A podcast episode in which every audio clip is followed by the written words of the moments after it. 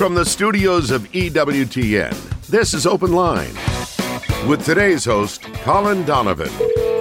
In North America, call toll-free 1-833-288-EWTN. That's 1-833-288-3986. Outside North America, call 1-205-271-2985.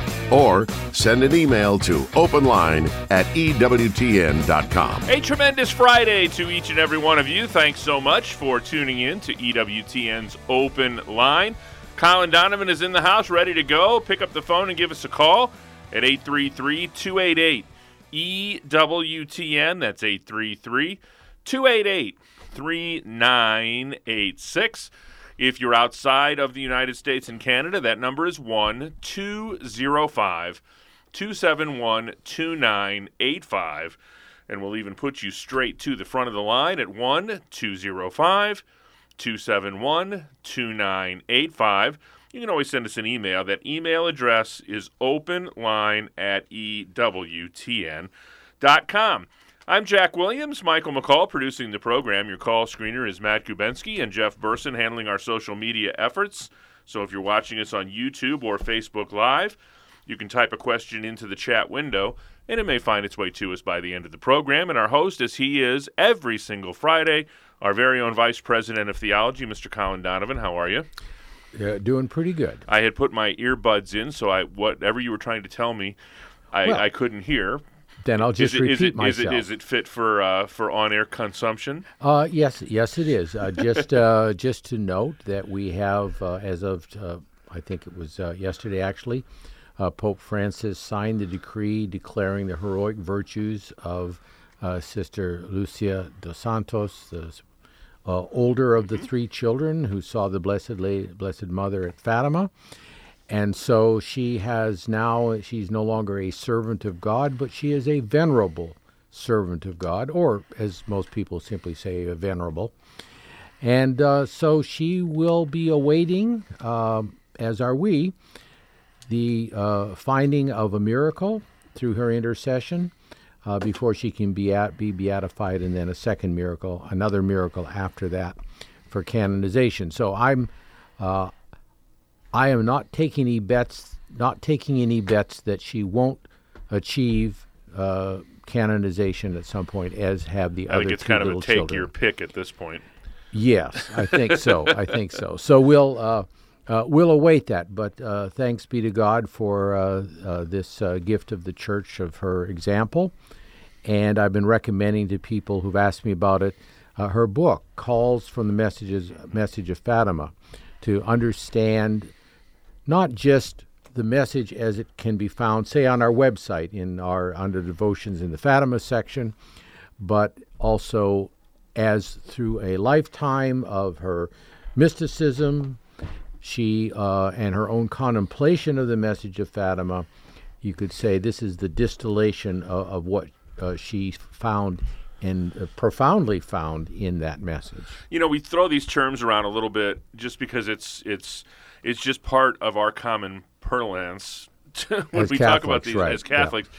You know, but when Holy Mother Church, we talk about the miracles that are involved in declaring someone either a blessed or a saint, and essentially what we're saying is that a circumstance has been investigated and has been determined by both natural and spiritual authorities, right, to be nigh on impossible outside of the miraculous. Right. And therefore, any miracle that's under consideration would be a miracle where the principles had asked for the potential saint's intercession in this matter. Right. And so we're essentially saying that it certainly looks like there's no way this could have happened except by miraculous circumstances. This person is requesting the intercession of the person in question, and if the person in question's intercession is going to, I want to be careful here, but if the miracle is going to come about due in any part to the person's intercession, then they must be in heaven. Right, and the logic of it is, starts with a reasoned evaluation of what constitutes the natural and the supernatural. The natural is something which can have natural causes. In other words, human causes, the laws of nature, things that are in the experience of human beings. So, for example, what happens at Lourdes is a very good example because probably, although everybody who was beatified and canonized will have had a miracle done, probably the most ongoing example of this is in the case of Lourdes, where there have been 70 formally declared miracles and many others that probably are, but the lack of this paperwork, if you will, because what the church is going to look at first is from the point of view of medicine, of science.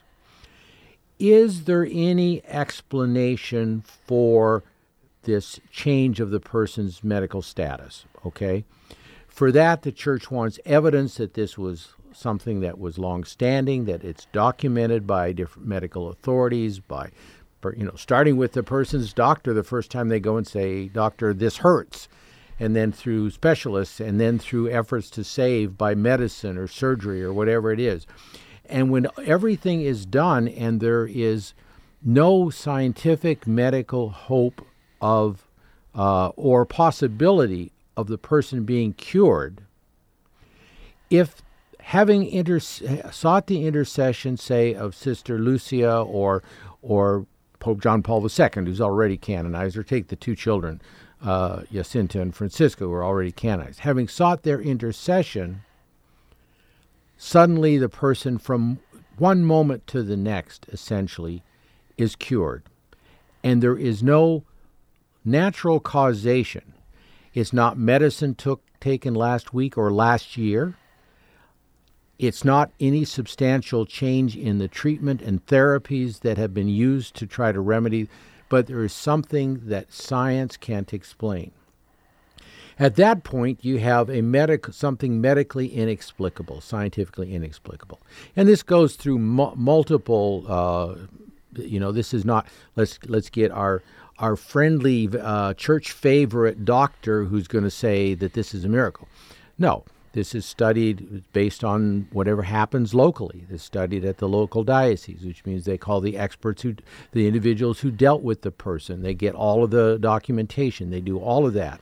And then they make a judgment that nobody can explain this. Then it has to go to Rome, and the same thing will be done there. And then finally, the question is for the theologians. Is this something supernatural that only God can do? Now, obviously, if I hacked out, or take the case out of Scripture, Peter took a sword and cut off the ear of the guard. It's portrayed often in movies, whether it happened this way. Our Lord picked it up and reattached it. No explanation, no sewing involved, nothing. So that's the kind of thing, or child raised from the dead, or whatever the situation might be. The theologians look at that and they say only by divine power could this have been done. Not the power of the saint. Ultimately, it's God who exercises the divine power. But it's the intercession of a person that demonstrates to the church that that individual is in heaven, because if they were in the other place, God would not be hearing their prayer. In fact, he would deny that. So the church goes at it methodically, first with reason and then with religion and theology and faith, and then ultimately the Pope, exercising his charism as supreme pastor of the church, makes that final judgment and issues a decree.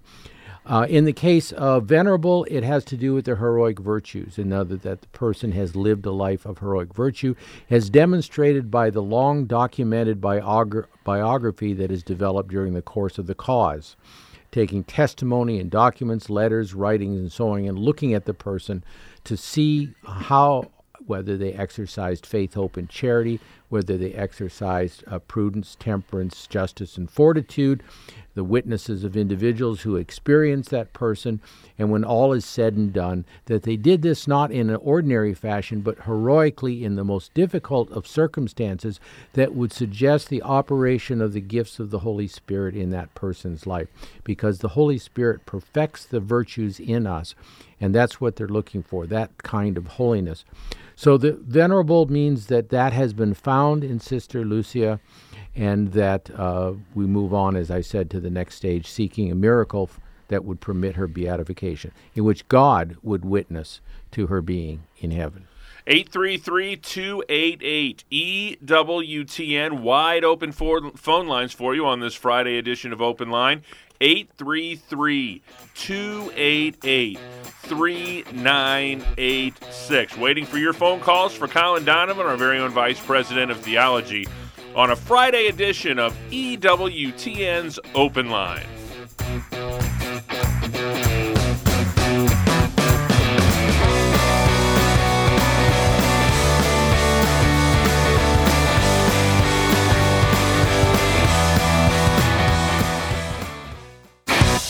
This is Open Line on the EWTN Global Catholic Radio Network.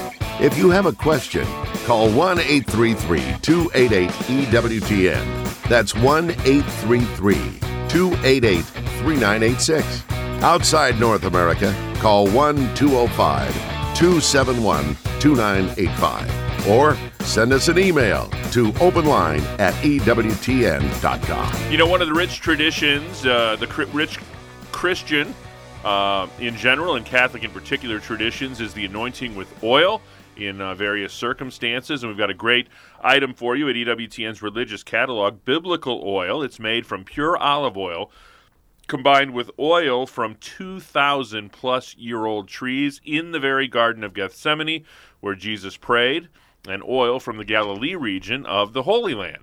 It is then blended with fragrant oils and spices to create a unique formula. The scents that are involved are frankincense and myrrh, hyssop, rose of Sharon, spikenard, and each bottle is a quarter ounce, and you receive a discount when you buy two or more. Please have your oil blessed by a priest so that it can be used as a sacramental. It's available now at EWTN's religious catalog. That's EWTNRC.com. They're offering free standard shipping on online orders of $75 or more. That's standard shipping in the continental U.S. only. Use the code FREE at checkout. 833-288-EWTN is our toll-free number. 833-288-3986. Still a couple of open phone lines and all kinds of time for your calls. First up today is Dave, a first-time caller in Billings, Montana, listening on Billings Catholic Radio. Dave, you are on with Colin Donovan. Hello, Mr. Donovan. How are you doing? Pretty good. What's your question today, Dave? My question, I am a podiatrist, and I have used hypnosis on patients who have needle phobias. And I understand hypnosis is not, the Catholic Church doesn't think that hypnosis is a good idea. Is that true? No, I don't think the Church has said that at all. It looks at all those things and other claims of natural remedies, whether there is an appeal to powers other than nature or other than holy things. So in some of the Eastern practices, of course, there is an appeal to impersonal forces that you're trying to conduct and, you know, heal things. Reiki is a good example of that. In the case of hypnosis, I think there are some understanding of how it works. So it's the morality of many things like that is some other moral consideration making its use in this particular case unacceptable. So you see the entertainment use of it in magic shows, and, you know, it's been portrayed in movies and television shows. Bark like a dog, Colin. Yes, exactly. Those kinds of things. And, you know, that's not very respectful of the person, certainly. But I think in medical uses where it's for a decided purpose and the practitioner is not going outside of those to achieve. So, for instance, helping the individual gain, impulse control or something like this. Addictions and like that. I think that's those kinds of things. Exactly. Kinds of uses. If you are using it to manipulate and control the person or to plant ideas, as in the movies and TVs, which will come to fruit later on in their accomplishing something, nefarious or whatever, that would not be a moral use. So I think in the medical cases, that would be the standard that is used. And in other things, naturopathy and other, what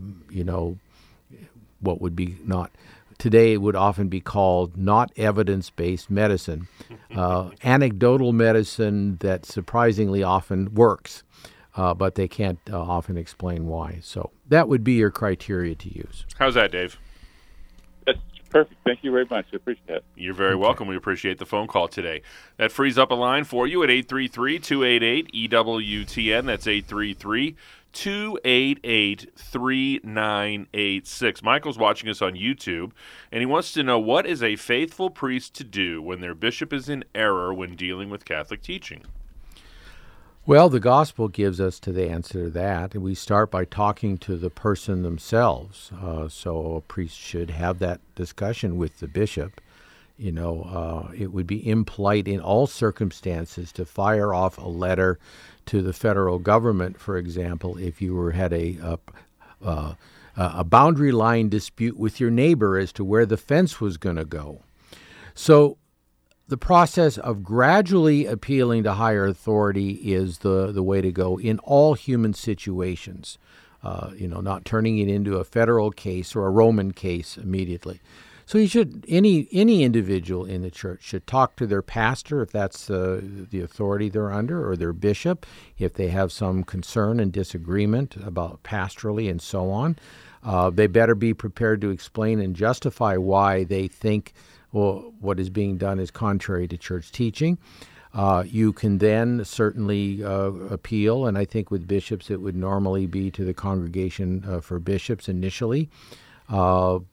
If it regards a doctrinal question, most of those kinds of congregations, bishops, clergy, and so on, will also refer to the other appropriate dicasteries, such as faith or sacraments, depending on what the particular case is. So that kind of gospel gradualism is the way to approach that issue. We head now to the desert. Scott is in Arizona, listening on Sirius XM Channel 130. Scott, you're on with Colin Donovan. Hi, thank you. Good afternoon, gentlemen. Good afternoon. I have a question. I have an ongoing conversation debate with a Jehovah's Witness neighbor of mine, and most of the time we get to a certain point and... then we usually, it's the Trinity, and then we stop. but the real question that I have is... That does not exactly put you in exclusive company, Scott. Right. So the question I have is, I thought I'd do some research and find out, okay, because he corrects me all the time when I say God, and it's Jehovah. And I said, okay, well, I want to find out the root of Jehovah. Where did Jehovah come from? And I did a little research. I wanted to call with a little intelligence before I got online, and I found out that Jehovah, has a root in the Old Testament, that before they had vowels or consonants, and then vowels were added, and the Greek interpretation may have come from Yahweh and eventually into Jehovah because of the vowels added. So then I was reading, and I read that there was a Dominican saint in the 13th century that we have recorded that was the first one to use the word Jehovah, and his name was Raimundo Martini, if I'm and he was the first one recorded to use the word Jehovah. So I understand it's an irreverence view from the Jehovah's to the Catholics that we say God, and I also know that rooted in the Old Testament too, Lord to Adonai. I see God seems to have many different names, but specifically the Jehovah, I just wanted to find out, am I on the right track when I get back to him? Well, you are maybe with a slightly different angle on all of that. So your history of that is quite correct, that before the Masoretes, who were Jewish rabbis, I believe, in the 8th or 9th century after Christ, the Bibles, and you pick up a Hebrew Bible today, they still are only consonants. The vowels are just something that comes innately as you're reading it. You know the word, you say it. If you've ever done these things online, where here's a it's pretty remarkable. It works in English. Exactly. You just take out all the vowels, and we can still read a text. It's kind of amazing. So there's some guessing as to what those vowels were. Also, with regard to the pronunciation of obviously Yod, He, and Vav, the three letters that make up Yahweh, we usually see it as YHW. It could be a V, the H, depending on whether you're a German or others. The Y would be a J. So in Germanic languages, for instance, exactly, Yah, yes, J-A in German. So it also gets into the question how different peoples pronounce words. We see that different parts of the United States, different accents. So it's very complicated. So what we do know is that the three consonants, and of course because Moses extracts an interpretation from God as well as what his name is, that is, I am who am. In other words, most scholars would say that this refers to the divine nature. God is He who is. He has nobody who produced him. In other words, he's not a fruit of reproduction as in us. He has nobody who caused his existence, and his existence never had a beginning and it never had an end. And so this eternal is of God is the most basic feature of God that we can describe. And this is what, of course, the Jews were given. It was left to Christ to reveal the procession of the persons within the Trinity, all of whom are God, but yet only the same God. That's a mystery, and I'm sure you've probably gotten there with him. So in terms of the history, doesn't matter where it came from, whether it was a Dominican friar or a saint, any particular saint, because all of this is at the level of interpretation. So most scholars, Catholic, Protestant, and otherwise, would say that Yahweh is probably closer to that pronunciation, except, of course, the Jews never pronounced it. They inserted Adonai, or they used other words to go, or they didn't refer to God at all. They say heaven, and we see that in the Gospels. Call heaven to witness. You're not saying you're calling God to witness. You're calling heaven, but it's the same thing. So all of these euphemistic ways of avoiding the name of God were certainly part of the practice of our Lord's Day and of especially Orthodox Judaism today. Now, the interesting thing, of course, is what the church has done with that. We write Lord. This is really translating kurios. So when Elizabeth says to Mary, how is it that the mother of my kurios, Lord, she's saying, how is it that the mother of my God has come to me? I think non-Catholics need to chew on that a little bit when they say that Mary is not the mother of God. The only word in Greek that is used there, kurios, which also has secular meanings, Elizabeth uses of the mother whose fruit is God, whose fruit in her womb. So, with regard to your particular question with the Jehovah's Witnesses, I think you have to look at it this way. You're talking about the divine nature. He's giving the divine nature a name because he can't give it the name Trinity. And they have done that, but their choice of names is wrong based on all the scholarship you'll find out there. It's EWTN's Open Line Friday with Colin Donovan. This is Open Line on the EWTN Global Catholic Radio Network. Got a big shout out to a member of the EWTN radio family, KGLL 88.1 FM in Gillette, Wyoming, is celebrating their 5th year of EWTN partnership. Congratulations to our friend at Real Presence Radio and all of us here at EWTN. Still open phone lines for you at 833-288-EWTN. Pick up the phone and give us a call at 833-288-3986. That's what Mike did. He's in Riverside, California, listening on Sirius XM Channel 130. Mike, thanks so much for holding. Welcome to the program. Well, thank you, fellas, for taking my call. Sure. What can we do for you? So I was listening to EWTN earlier this week and kind of came in later in the phone conversation. A fella had called in asking about apostolic blessings, and the priest with EWTN was giving him an answer that if we that first off, you can receive an apostolic blessing at any time. You don't have to be on your deathbed, which was kind of news to me. But then he went on to say that if we watch the live broadcast on EWTN of the Pope's Mass and Angelus, that we could receive an apostolic blessing through those. So I wanted to first, confirm that, mm-hmm. that's correct. And then if it is, do we necessarily then have to receive the sacrament of reconciliation at our local parish?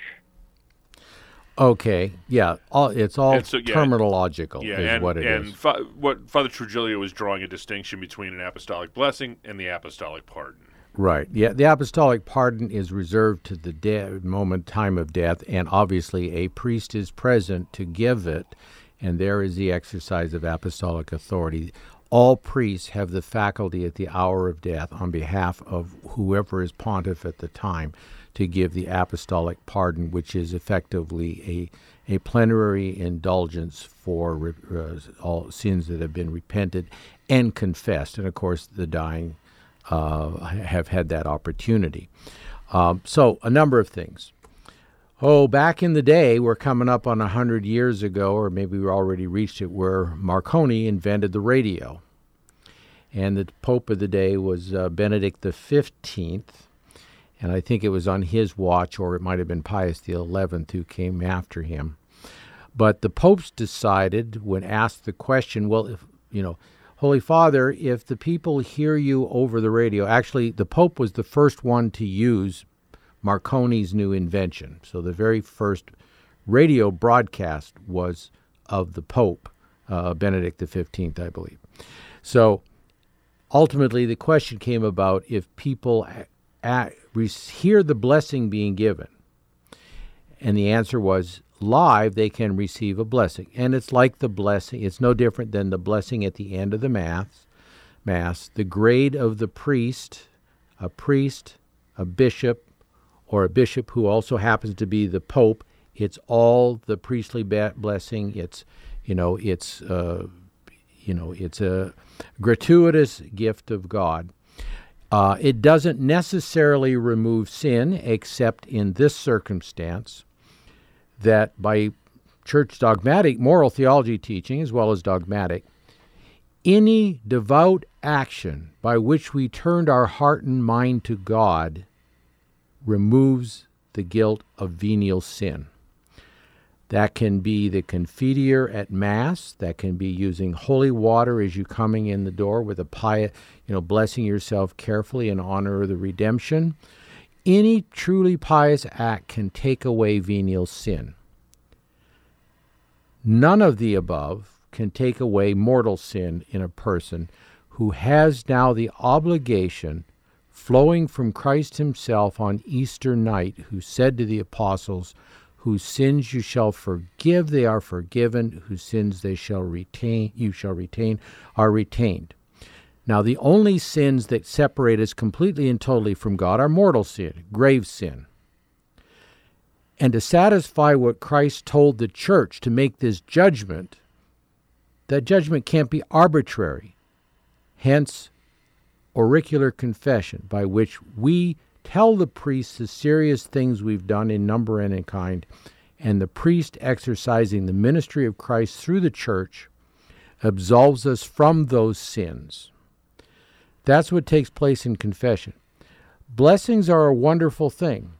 We can, if you're watching the Mass live, if you're watching the Pope live, and if you're watching the Urbi et Orbi, to the city and the world, that takes place at Christmas and Easter, where at the end of the televised Mass from Rome, the Pope issues his message at Urbi et Orbi, to the city and the world, and then he gives a blessing which gives a plenary indulgence. That would be the occasion where, if we are in the state of grace, because to get a plenary indulgence, you must be in the state of grace or have recourse to confession shortly thereafter. So nothing gets us around the sacrament of confession, instituted by Christ for the particular purpose of reconciling the sinner who has offended God himself in a serious matter, and therefore offended the Son who redeemed us and the Holy Spirit who sanctified us in the process. And so that offense is taken away through the ministry of the church, which is, with baptism, the principal purpose of the church, to keep us in the state of grace or restore us to it, to put us in it or restore us to it when we fall out of our communion with God. So those blessings are wonderful things. I personally cherish them, but you still have to go to confession if you have mortal sin before you go to communion. Does that clear it up, Mike? It does, and I've not committed any mortal sins. So I'm well, good in that regard. I couldn't absolve you anyway, and not over the airways. It has to be personal. It has to be between two individuals, and we get that asked occasionally. Can you go to confession over the phone? And the answer is no. The church has said you can't confess remotely. So get thee to the confessional for those who are in the state of mortal sin. God bless you, Mike. Thanks so much. A great question here on Open Line Friday. 833-288-EWTN is our toll-free number. Still time for your calls at 833-288-3986.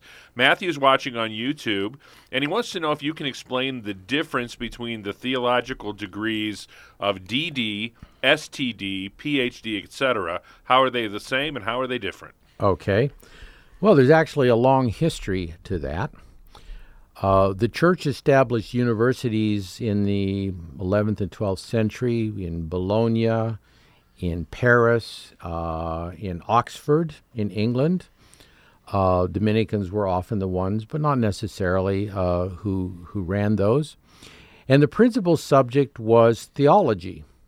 And, of course, philosophy was not a new thing per se, but there had been the discovery of Aristotle's text, which was a realist philosophy, and proved to be wonderfully conformable to explaining the faith.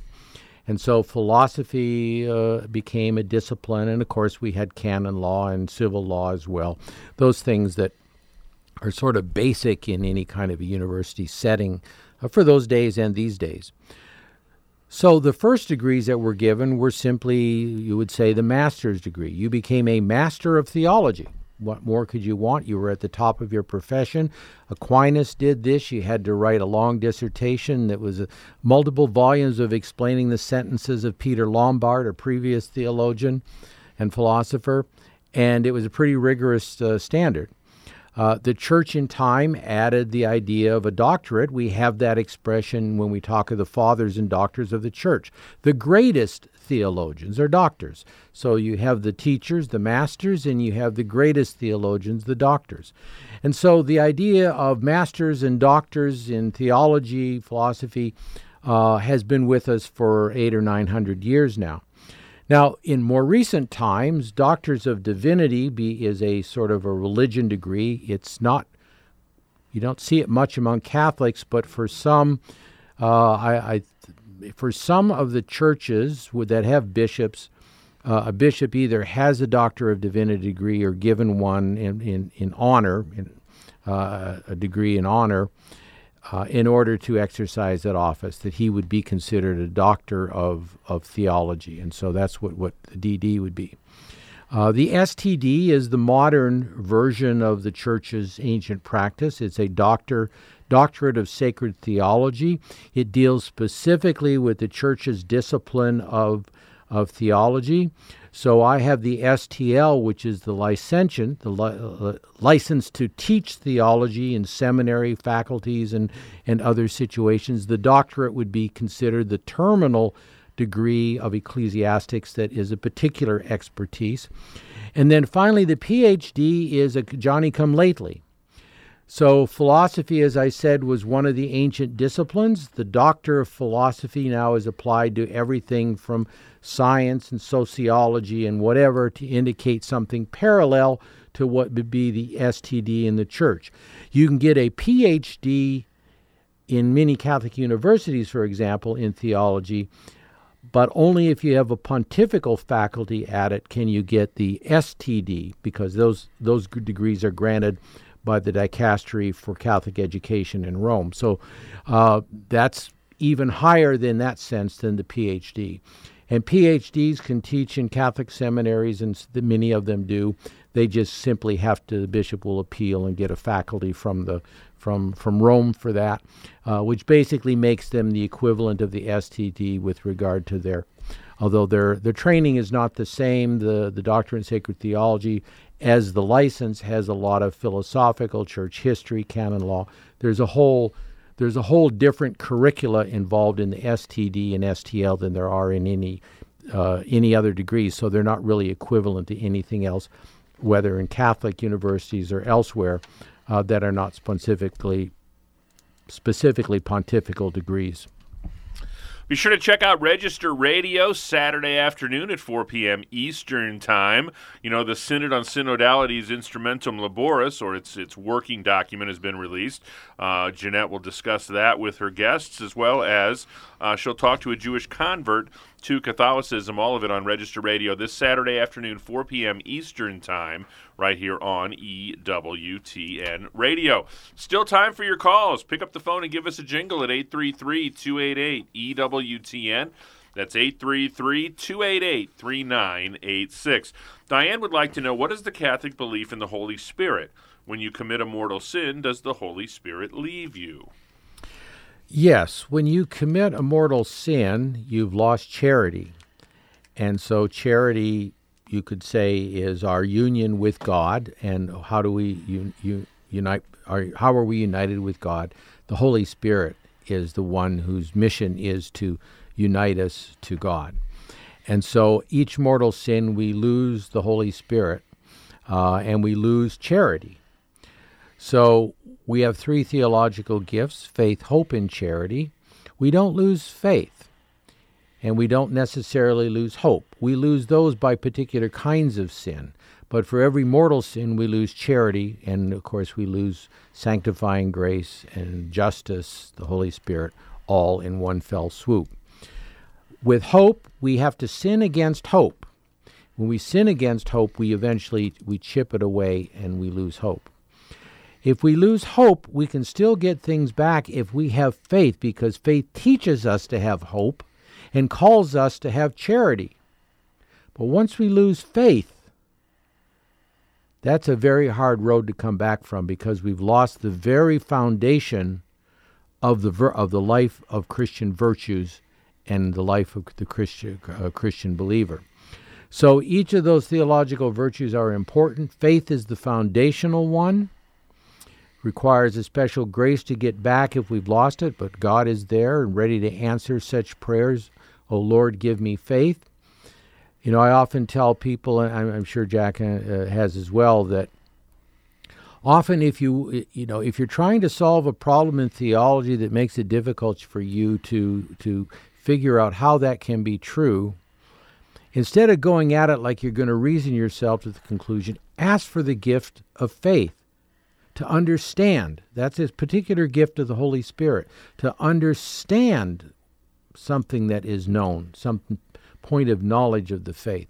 So we can ask God for understanding of our faith and of the teachings of the faith. And that's often more fruitful than slugging it out in books and other things. And then you pick up the book and you say, well, why didn't I see it before? Well, there's a spiritual principle that faith precedes understanding. Yes. And a lot of people looking from the outside would say, well, that's just a cop-out to justify whatever you say. But it's real. It is, because the difference is, well, there are two kinds of understanding, natural understanding. The mathematician understands mathematics. The biologist understands biology.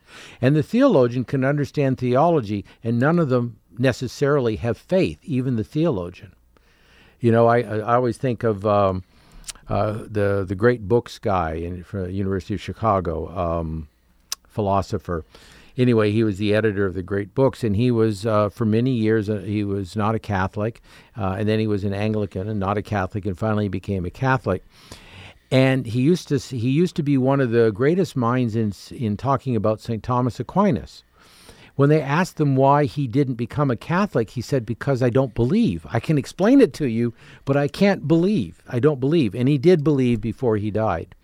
Mortimer Adler, that was the name. Yeah, so that's certainly true. Faith is the grace of God that strengthens the intellect, that it can believe things which by themselves are beyond the natural power of reason.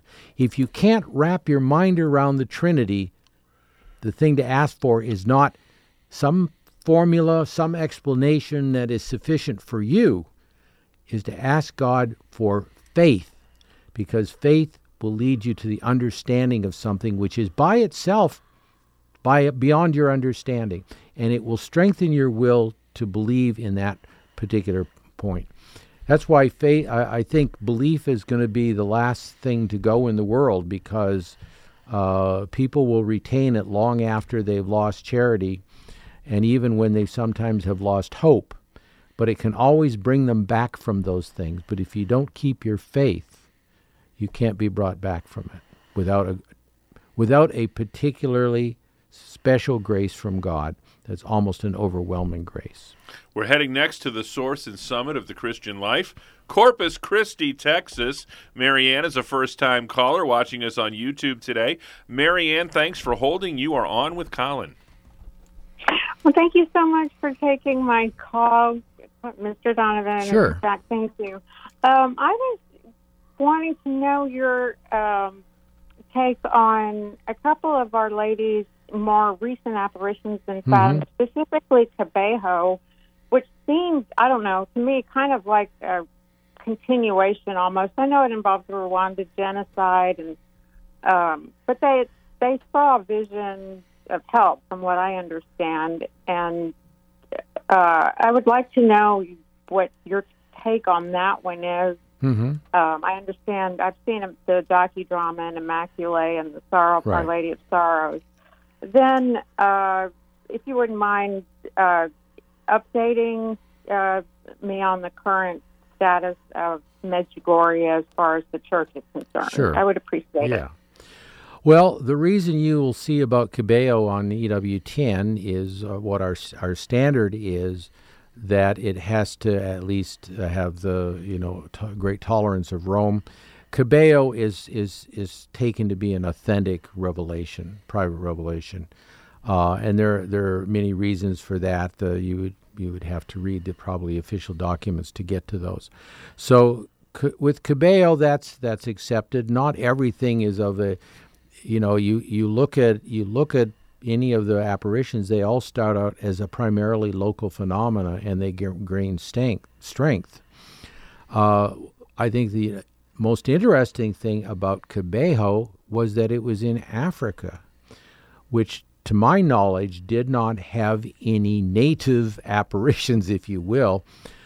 There were in the French colonies and the Portuguese colonies and others, of course, those adopted European Madonnas, if you will, and so they had the images, and I think Our Lady of Algeria or one of the former French colonies had an image which was basically an Africanized image of a European Madonna. But Kibeho is the first that I'm aware of that gives Africa its own Marian image the way Guadalupe gave the Americas its own Marian image. And I think that's important because in its day, Guadalupe was the future of the church. And in our day, I think Africa is the future of the church. And the Lord and Our Lady, they don't miss the timing on things. So definitely with Kibeho, there's substance there. Medjugorje has not been approved by the church. It's been judged not to be evident of supernaturality twice. My understanding is that the reported opinions, multiple sources outside, public sources suggest that the majority opinion of the commission which the Holy See established was against, although it was possible that the first 7 events might have been. But again, nothing has the church has not said there is evidence of supernaturality at Medjugorje. What the Pope did, I believe, and he's free to contradict me, is give a pastoral solution to the phenomena that Medjugorje is very, very popular. Frankly, my opinion is it doesn't say very much. There's not a lot of substance there. Pray, do penance, the state of the world, things like this. We know all of this from Fatima and many other accepted apparitions. There's nothing new there. It gives people consolation. And I think maybe that's part of the logic that the Holy See has adopted here, and that is in the very language of the decree that set up essentially a pastoral solution with regard to Medjugorje, is the concern that the people who go there are guided in a true devotion, which suggests that there was something a little bit hinky, to use my Chicago generation's word, a little bit hinky about what was taking place there. To make it true, you had to have a starting point that was not true. At least one of the seers that I know of, Ivan, was forbidden to travel around the world and give his little apparition shows and talks in different places. I understand another seer is about to make such an excursion. I don't know what the status or permissions associated with that. But to my mind, there's a lot to question about Medjugorje, and I am not in the least bit convinced. And I know that Mother Angelica, who in the beginning was open and favorable to it, basically, by the last time I talked to her before she left the ministry here at EWTN, was basically the same conclusion as the Roman Commission came to, that maybe the first 7, but the totality of the event, no evidence of supernaturality, and I'm not even prepared to grant the first 7, but the Church has certainly not affirmed any of them in any way. And so we are left with the pastoral solution of the phenomena of millions of people going to Medjugorje and trying to, and in their faith, the Lord will reward their faith. That doesn't make an authentic apparition. In and of itself, it has merit. But it has merit. But I think one of the biggest things that it does, this is just my non-theologian personal opinion, is that it really illustrates the wisdom of Holy Mother Church's practice of not passing final judgment on these things until the apparitions have purported to have stopped. Right. And then, but you wonder that there doesn't seem to find any in anything up to now, whether you can go from that to a conclusion of supernaturality when it ends. So we'll wait and see. The Church, not Colin Donovan or Jack or anybody else, has the final word on this, but I think people in all their sincerity believe in it. They find benefit in it. After all, the practices that are favored there are you can get out of 500 Catholic books or more. And the Church has never spoken against that. Right. No, not at all. So, God bless them. Yeah, quickly we'll head to Janine in Metairie, Louisiana, listening on Catholic Community Radio. Just a minute and a half left with Colin. Janine, what's your question? I have 2 questions. The first one is, did Eve know that the devil was evil before she conversed with him? And the second question is, where did Jesus get his clothes from after he rose from the dead and he put his burial cloth on the tomb? Well, he's God. He could get it from wherever he wanted. And as for Eve, apparently not, because evil is seductive and it doesn't present itself as evil because we would be repelled by it. It presents itself as comely and winsome and delightful and so on. We only need to look around in our 21st century to see how evil is packaged. And the devil did no different. He's actually the master of it. Hollywood only has learned from him. He is the master. On behalf of our host, Colin Donovan, producer Michael McCall, call screener Matt Kubensky, and our social media maven, Mr. Jeff Burson, I'm Jack Williams. Thanks for another great week of EWTN's Open Line. Back at it again Monday. Until then, God bless.